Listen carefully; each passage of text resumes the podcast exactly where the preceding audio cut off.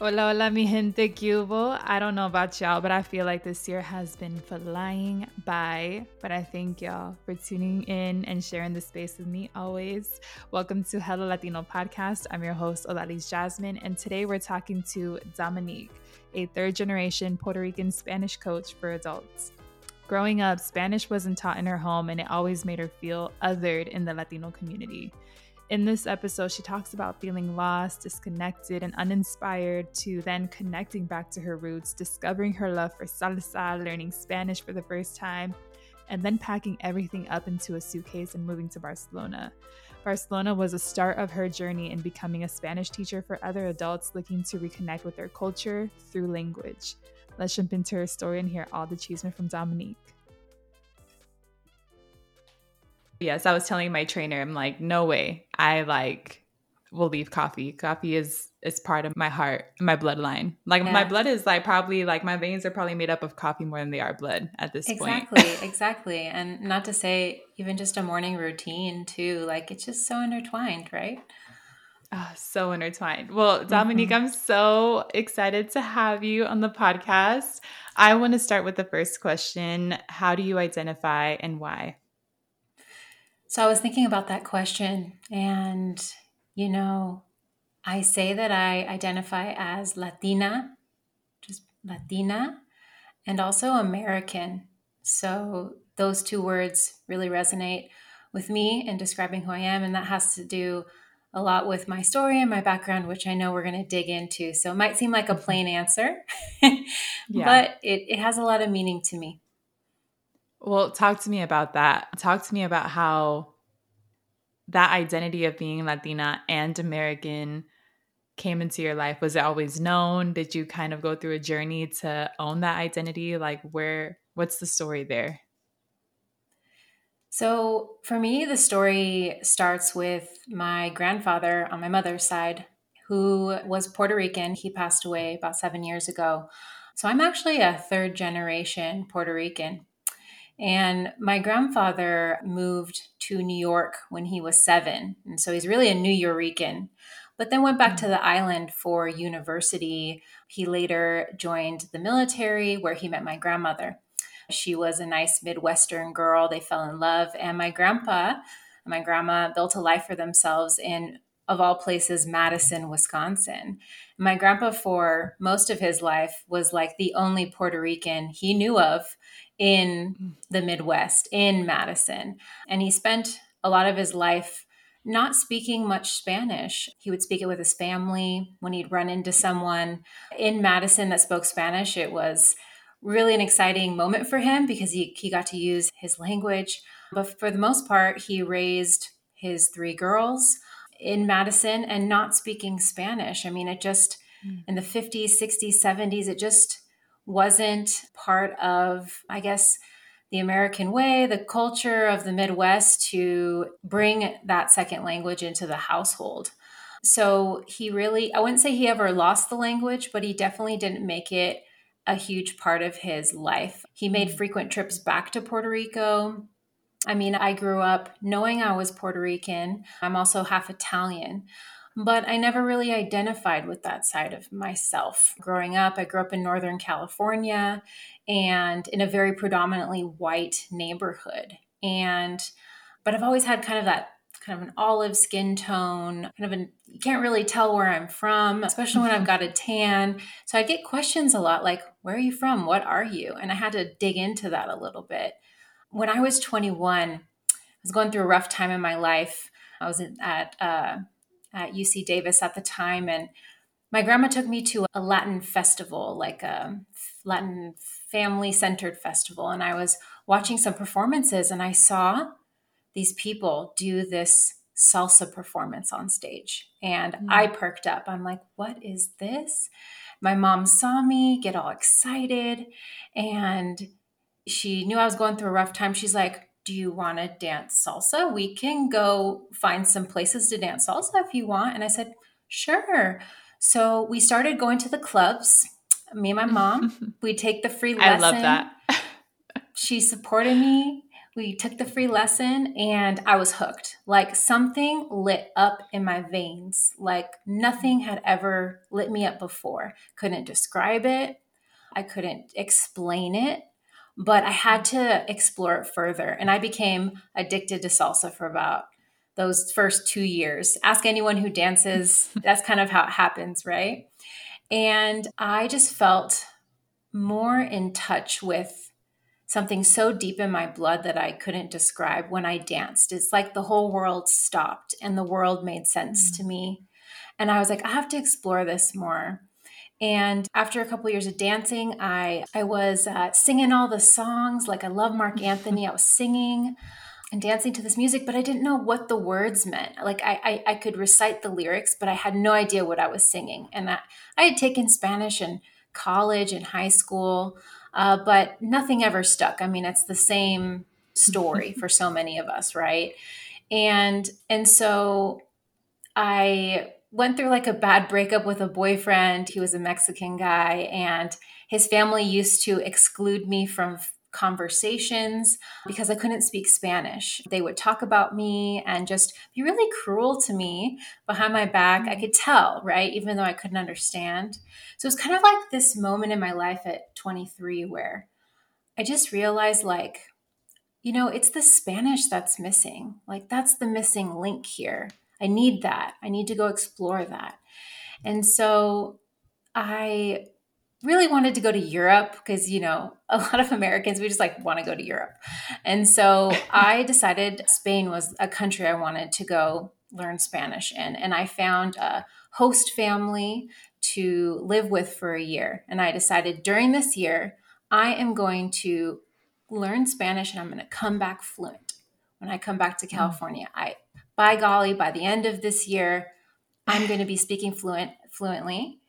And that ex-boyfriend's family i'm going to know everything they're saying about me and i just i was a little bitter but also wanting an adventure needing it something to shake up my life and yeah. that year of learning spanish i mean i made it my full-time job from like you know after i dropped the kids off from school till they got out of school i was in spanish classes four hours a day for an entire year while everyone was at the beach on Fridays, all my classmates at, in Barcelona at the beach, I was like with my teacher. I mean, I took it really seriously.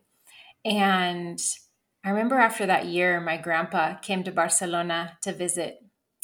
And I remember sitting in a little plaza and we sit down and we have our first conversation in Spanish, 100%.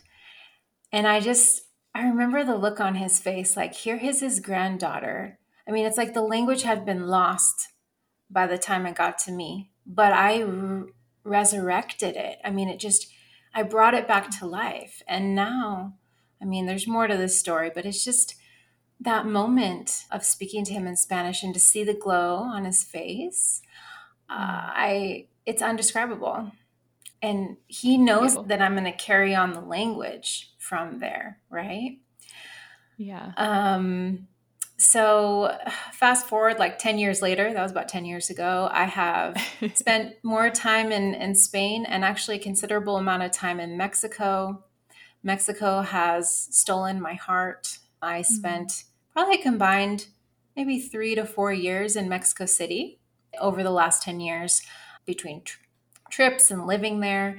When I got back to California to Sacramento from Barcelona the first time, I realized I was fluent, but I spoke a Castilian Spanish, and that sounded funny to a lot of people. I didn't realize I, was going to Say, yeah. I didn't realize it was anything different. So, not only like had was I now, you know, I before I was like too American. Then when I got back to California, my Spanish was too Castilian. So I was just never enough in anything, right? Or never the right thing. And over the years, I've actually chosen to evolve my Spanish into something that's more Latin American. I'm very conscious of not using vosotros and using vocabulary that is either universal across most Spanish speaking countries in Latin America or more Mexican because My husband is Mexican. He's from Mexico City. I love Mexico City. It's actually captured my heart more than Barcelona or Spain. But I am all those things. So when I say I'm Latina, mm. because I've like worked really hard to almost reclaim my Latina ness. And then how do I describe myself? When people ask me, ¿de dónde eres? Where are you from? Gosh, where am I from? I know my blood is Puerto Rican, but I am both like Española as much as I am Mexicana. These days I feel very Mexicana, but I am not Mexican.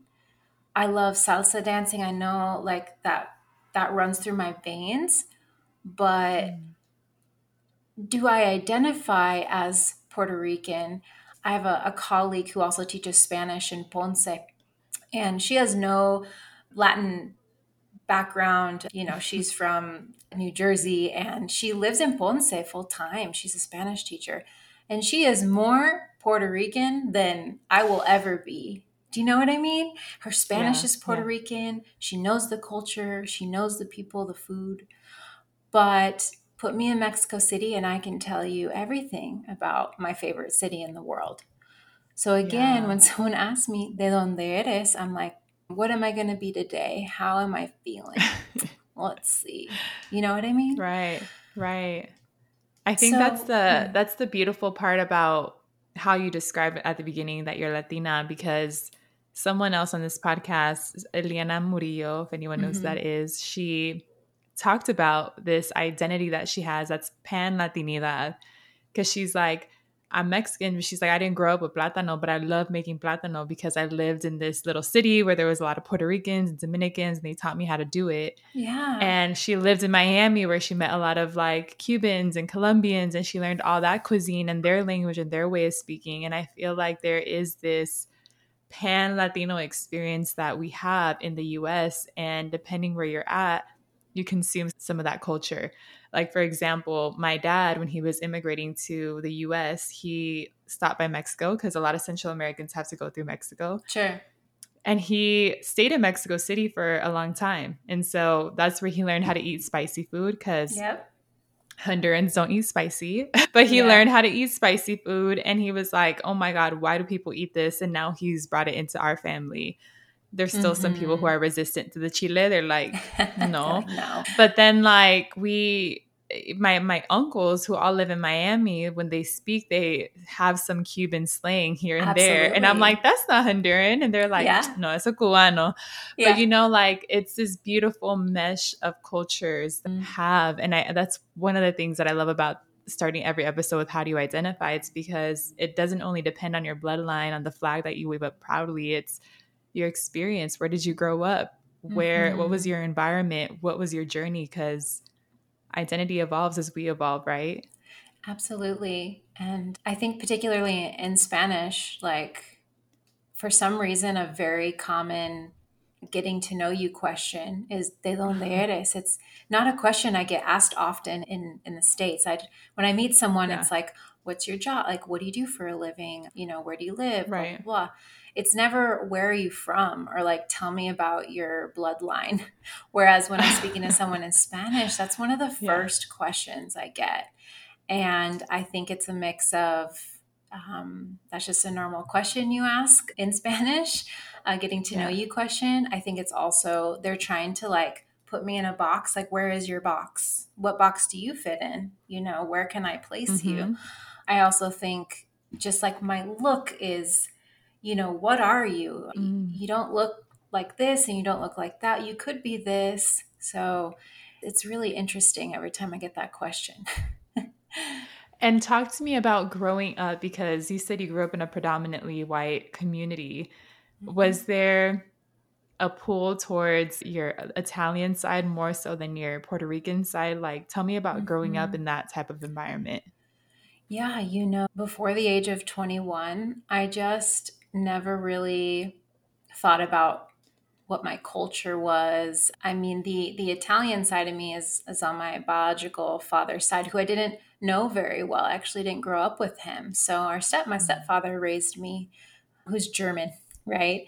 So I never got a taste of that Italian culture as much. And besides like a few family trips to Puerto Rico and some, and you know, you know, like paella and arroz con pollo with grandpa, like it really wasn't until the age of 21 that I started exploring more of my identity and what and who I was and what that meant and who I wanted to be.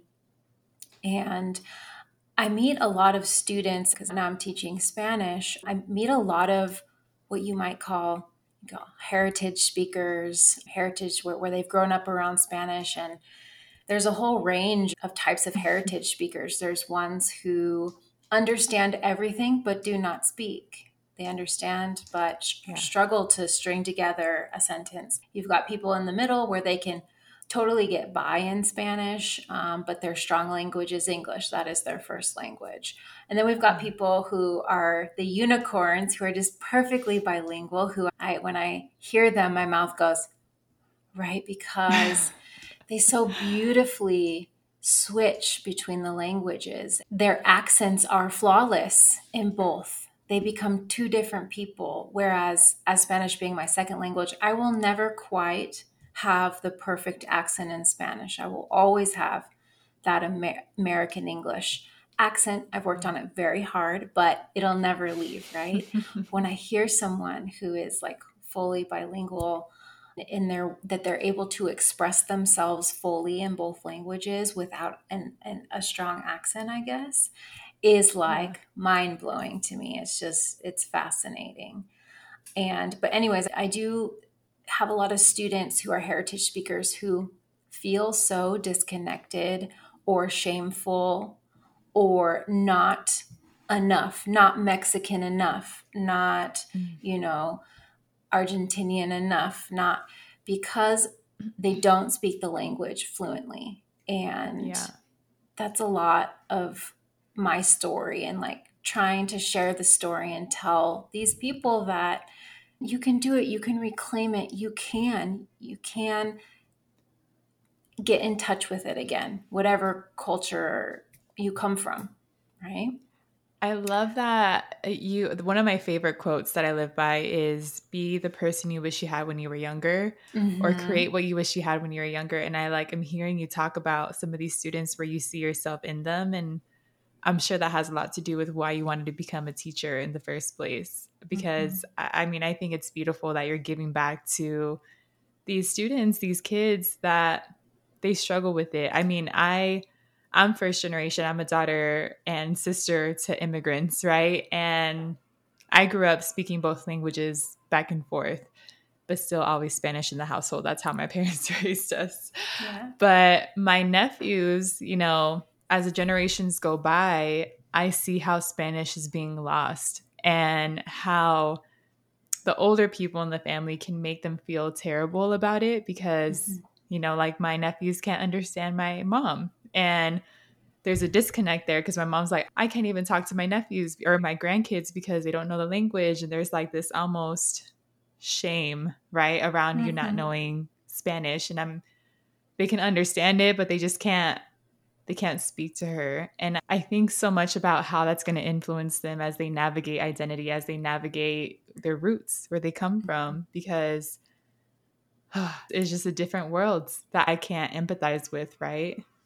Absolutely, absolutely. And, you know, at this point in my career and my business, I'm teaching adults. I used to teach everybody, kids and adults, and I've really just stuck with teaching adults. And it's I hear just stories of, you know, someone who's 30, 35, 40 that has always had that blanket of embarrassment and shame mm-hmm. whenever they go visit relatives in Mexico, for example, and mm. they cannot keep up with the conversation and they feel that that disconnect from their own identity, right? And yeah. so that's just so much of what I'm about and why I do what I do because I guess um, I'm a walking example that you can reclaim whatever it is you feel like you're missing. Yeah. For me, that's language, right? But maybe it might be food for you, like cooking, cooking the the dishes of your country, right? It could be music. Maybe you want to get more in touch with reconnect with the music of your country, right? I'm so focused on the language part, the Spanish part, but there's so more, so much more involved in yeah. that. I also I have to say I love that you mentioned the ex-boyfriend and how you were going through a moment because I think sometimes those situations heartbreak. We don't talk enough about it and mm-hmm. it's always oh that yeah, yeah, yeah, that's part of the story. But in those moments I think we really we can just we really kind of turn our lives around because we realize I have autonomy over my life. I can make these decisions for myself. I no longer have to sit in these rooms and have people talk about me and you're like, "What? Yeah. what are you saying?" Like you can mm-hmm. have that that can not conviction. You can have that like relentless ability to just change the situation. And mm-hmm. I think mm-hmm. that's what sometimes disconnecting from friendships or boyfriends or girlfriends or just those partnerships can do for you. It gives you this whole different path that you can choose and create for yourself. So I love that you mentioned that because it's not something we talk about very often, but it's often part of our stories, right? Absolutely. And I see everything has fallen into place and been a step on this journey. Like I yeah.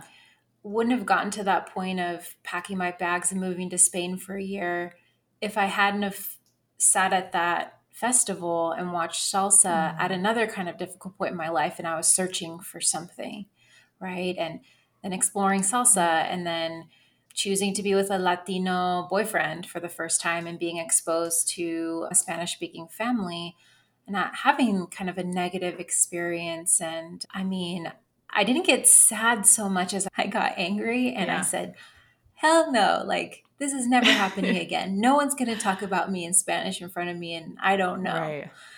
And and then everything's just been a step from there, right? And it's opened my world to it's opened the doors wide open to the world in ways that I could have never imagined just by deciding to reclaim the language of my ancestors really.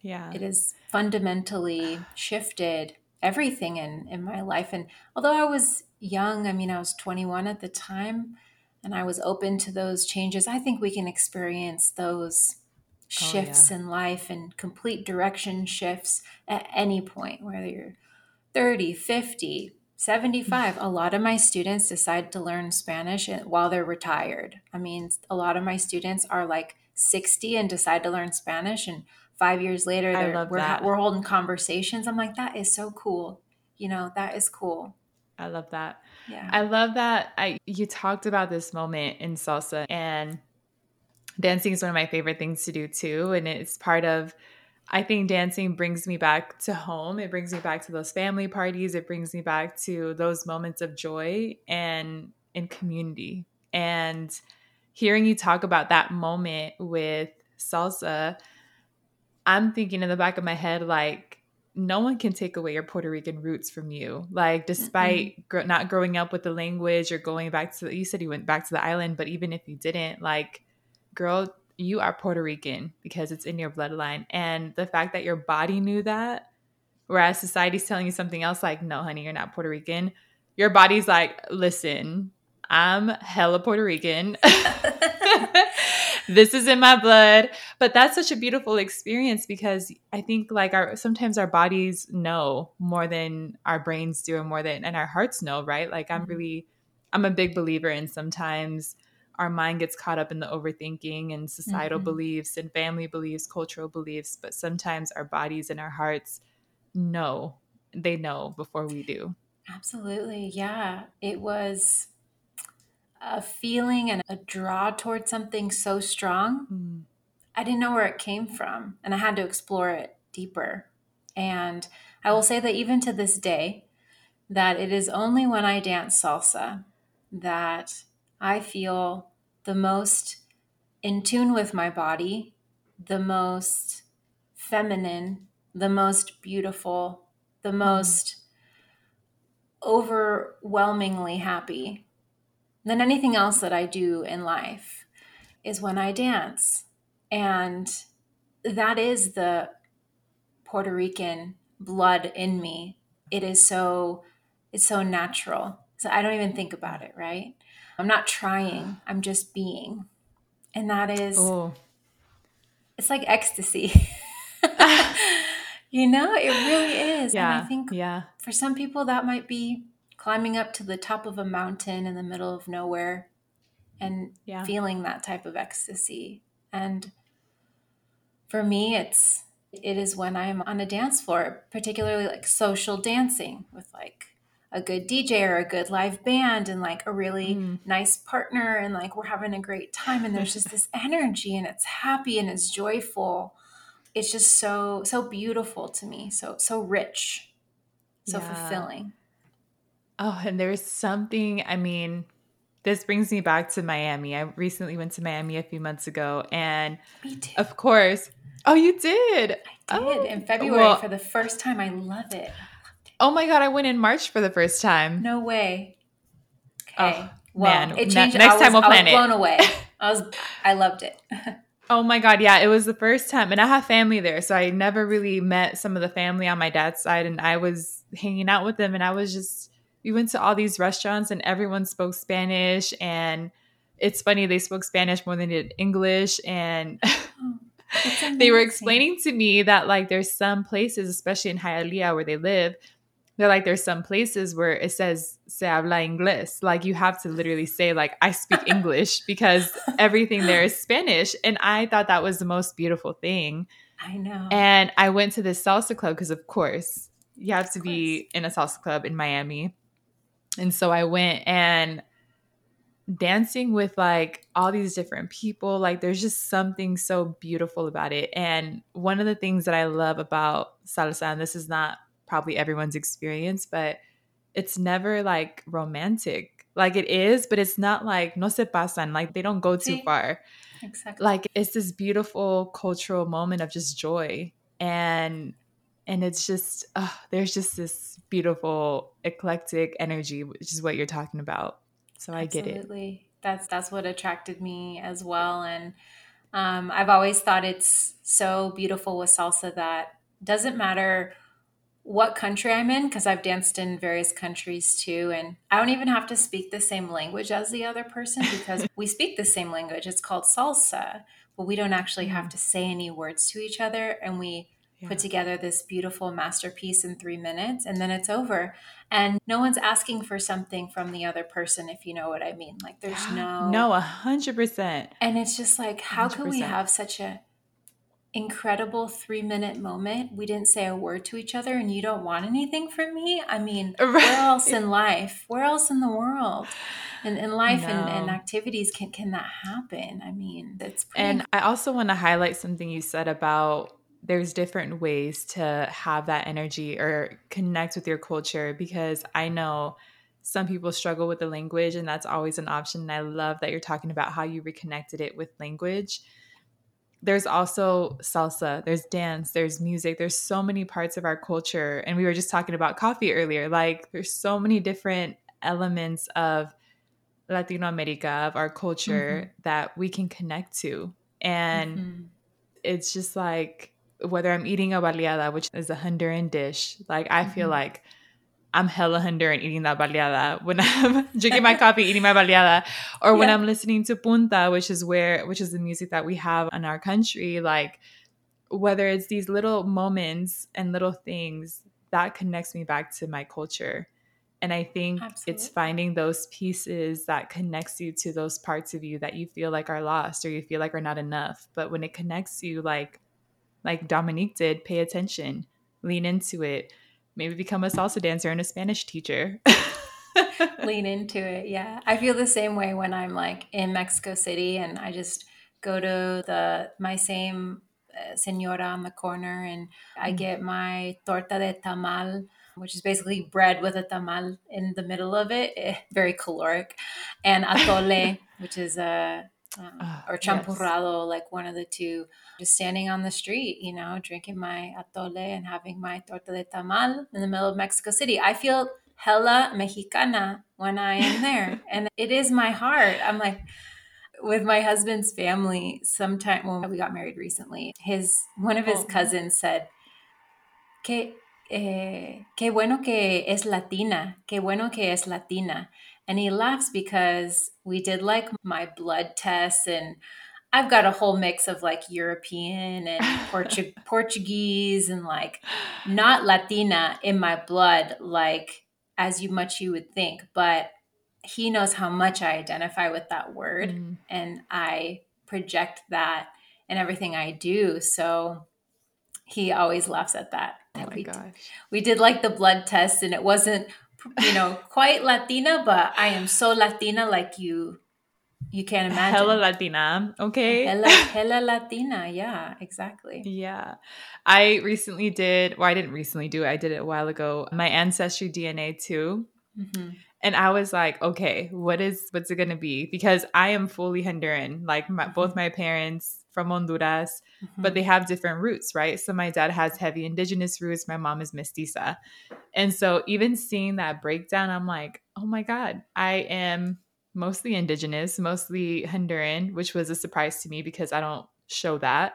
Mm-hmm. And then there's Spanish, there's Portuguese, there's a lot of European, there's a lot of mm-hmm. West African. And I'm like, okay, so we are literally all the things from Latin America because all of us have such complex histories, right? Like Latin America, we won't even go into the history of what happened mm-hmm. there yeah. with the slave trade, with Europeans coming in with indigenous communities like there's so much that's intertwined in us even as latinos that you add in this other mix of italian and german and all these different elements and being in the us like mm-hmm. no wonder we sometimes have kind of an identity crisis like oh my god de donde soy exactamente yeah that's exactly so true and that's why I also identify with the word American because I am American. I'm proud to be a mix of a lot of different things. Um, I'm I grew up in California. That's never going to change. I, I live in Texas now, but like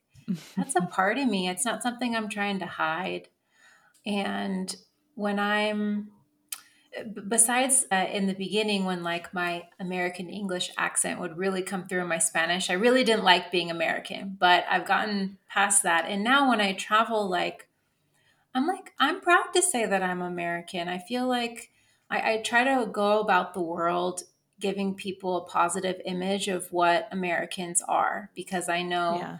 we tend to be pegged as certain people when we travel. And so when I travel, right. I like to tell people I am American and I am gracious and kind and respectful and I'm not loud and I try to leave a better image of what an American is in other countries, right? Oh, we need more of that. We need we more do. of that. I remember, so I work on a global team now, and when they found out I was American, they're like, but you're really nice. And I'm like, oh.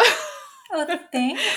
Thanks. Thank you. Um, but that's not always a perception they get, right? And mm-hmm. just even those conversations and even them learning about my experience, they're like, wait, so are you American? Are you Latin? Are you like what are you? Mm-hmm. and even mm-hmm. they have questions about it. And so even being that like educator and saying like oh yeah america really is not the most beautiful melting pot but it is a melting pot right? Mm-hmm. and there's so many different variables and experiences that we have internally. Absolutely. Interesting. Tell me about the story of you becoming a teacher. Like when did that happen? Tell me what you're doing now and what you're up to now. So I spent probably like eight years just traveling and improving my Spanish for my own desire. And it was 2019. Yeah, 2019. And I was actually uh, on this plan to get out of debt, to be completely debt free. And I was working really mm. hard. And a few of my friends asked me for some help with their Spanish homework for their kids. Some of them were taking college classes. I was getting I was getting some tutoring work and I found mm-hmm. out I was pretty darn good at teaching Spanish even though I didn't have like the formal background, but I had just gone through learning Spanish as an adult and I was really nerdy about grammar and structure just on my own accord, right? And yeah. so I just started teaching Spanish on the side in Sacramento just to make some extra cash to help me pay off my debt. And I had another full time job at the time. But then the pandemic hit and mm. my job went online. I was working for a nonprofit in an after school program. I was a program coordinator, and all schools went online. So I found myself with a lot of extra time on my hands, and I started taking on more students online. And kind of slightly before that, had formally established like my business name, right? La Mariposa Spanish Lessons. And in 2020, I decided to make a website finally and make things more formalized. And then I decided to move to Austin in 2020. And I knew that once California schools went back to school, I wasn't going to be able to continue with my full time job. So I said, okay, I'm going to go all in on the business. I'm going to go all in on teaching Spanish online and I started building up my student base. I started building out self paced courses on my website, doing group programs, reading clubs.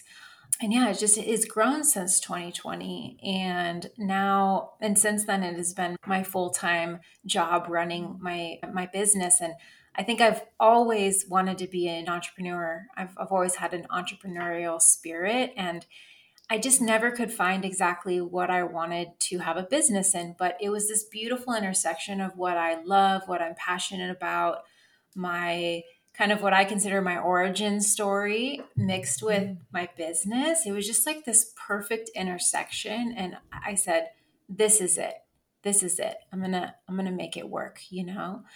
And so that's what I've been doing and lately I do a lot more business stuff working in, I should say, working on the business instead of in it so much. I'm working on the vision and where I want to go with it and how I'm going to grow, and less teaching Spanish. The teaching Spanish part is the easy part.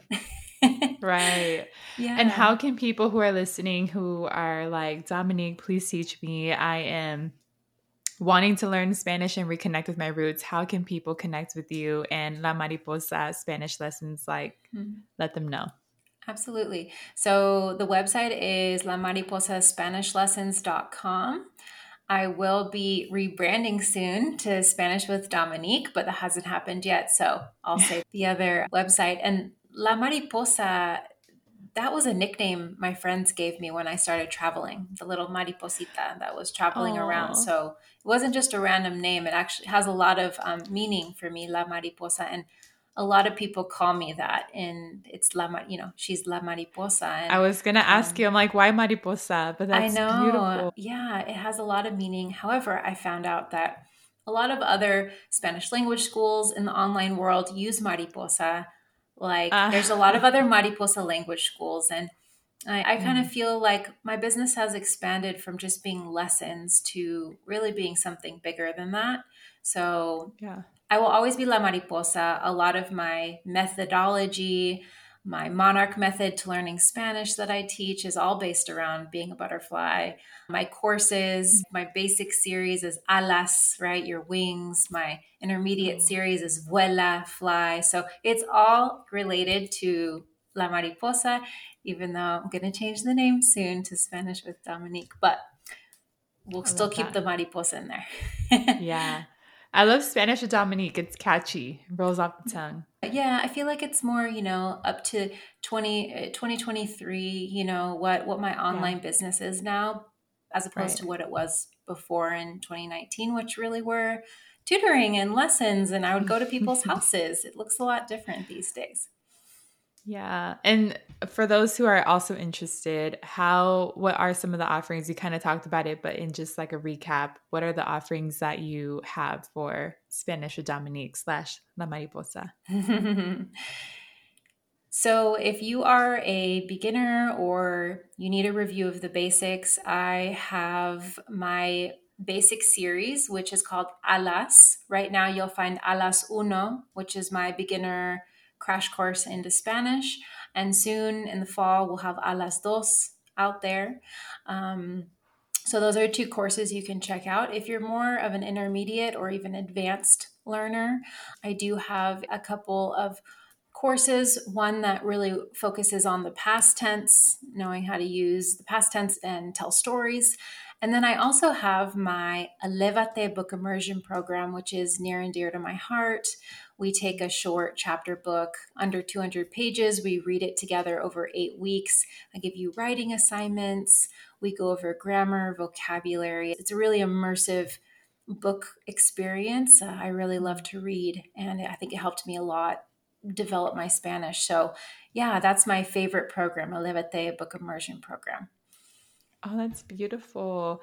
That's how my dad always kept me intact with my Spanish. He gave me all these Spanish books, and to this day, still gives me Spanish books. He's like, "Have you read them?" And I'm like, "No," but I have to. So this is beautiful, Dominique. Thank you so much for telling your story and for giving back to the community, whether young or seasoned, however you want to call them. I love that you are spreading the culture through language because I think language is a very beautiful thing and the more we can feel comfortable with it, I think the more confident we'll be, right?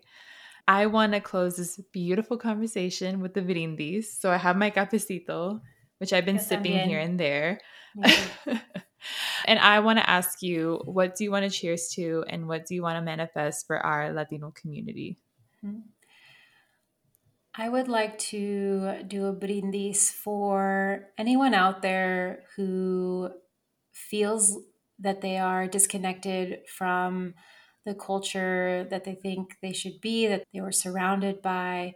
If they feel that disconnect, to not feel scared, to take that next step in discovering your culture, whatever way you want to discover it, that it is absolutely never too late to reconnect.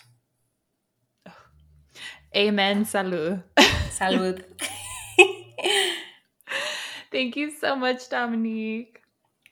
Thank you. It was wonderful to be on. Yes, such an honor to have you.